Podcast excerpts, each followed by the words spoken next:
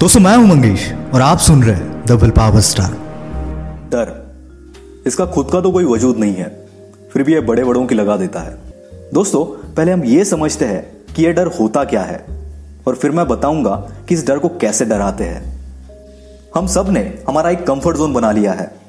मान लो, ये सर्कल आपका कंफर्ट जोन है। इस सर्कल के अंदर जो भी चीज़ें आती है, यानी कि आपके कंफर्ट जोन के अंदर जो भी चीज़ें आती है, वो करने से आपको कभी डर नहीं लगेगा। जैसे कि दोस्तों से बातें करना कलीग्स के साथ बातें करना। पर अगर कोई आपको बोले कि स्टेज पे जाके दो शब्द बोलो, या फिर ऑफ़िस में सबके सामने प्रेजेंटेशन दे दो तो फट के हाथ में आ जाती है। और ऐसा इसीलिए होता है क्योंकि ये सब आपके कंफर्ट जोन के बाहर है। स्टेज पे बात करने के लिए आप कंफर्टेबल नहीं हो। तो इस डर को हटाने के लिए क्या करना होगा? सीधी सी बात है, अपने कंफर्ट जोन को बड़ा करो। डर अपने आप निकल जाएगा। पर इस कंफर्ट जोन को बड़ा कैसे करें? अब ध्यान से सुनना जो भी मैं बोलने जा रहा हूँ। कंफर्ट जोन को बड़ा करने का सिर्फ़ एक और एक ही रास्ता है, और वो है रिस्क लेना। आप में से कितने लोगों को स्विमिंग आती है?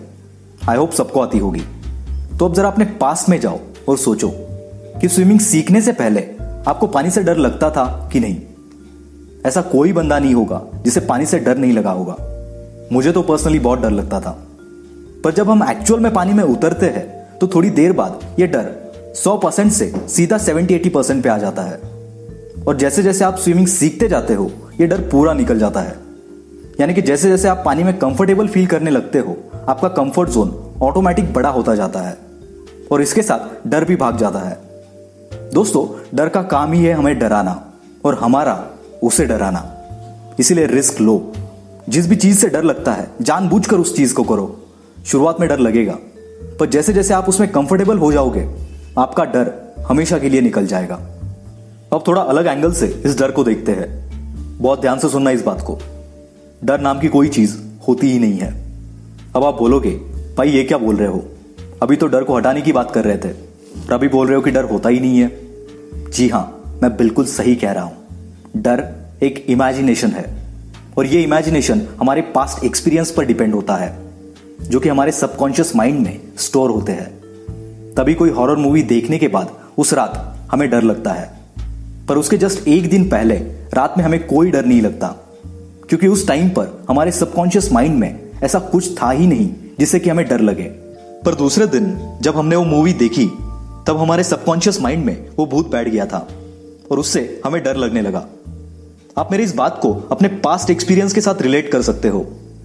और ऐसे ही होता है जब हम बड़े होते रहते हैं।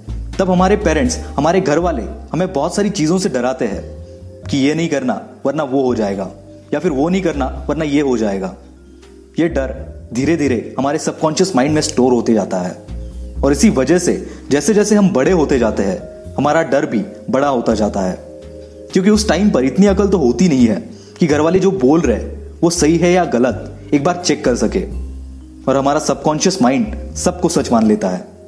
और फिर ज़िंदगी भर हमें डराता रहता है। क्योंकि देखो ना यार, कोई एक साल का छोटा बच्चा है और अगर आप उसके हाथ में कोई सांप भी दोगे, तब भी वो उससे नहीं डरेगा। क्योंकि उसे पता ही नहीं है कि सांप होता क्या है। उसके सबकॉन्शियस माइंड में ऐसी कोई इंफॉर्मेशन ही नहीं है कि सांप खतरनाक है। इसलिए आपके सबकॉन्शियस माइंड से खेलना सीखो। जिस भी चीज़ से आपको डराता है, उसमें हिम्मत करो और रिस्क लो और उस डर को जड़ से हटा दो। क्योंकि इसी डर ने कई काबिल लोगों को आम ज़िंदगी जीने पर मजबूर करके रखा है। आप उनमें से एक मत बनना। ऐसे इंस्पिरेशनल और लाइफ लर्निंग लेसन मैं आपके लिए लाता रहूँगा। अगर आप इन्हें मिस नहीं करना चाहते तो विल पावर स्टार को फॉलो ज़रूर करना।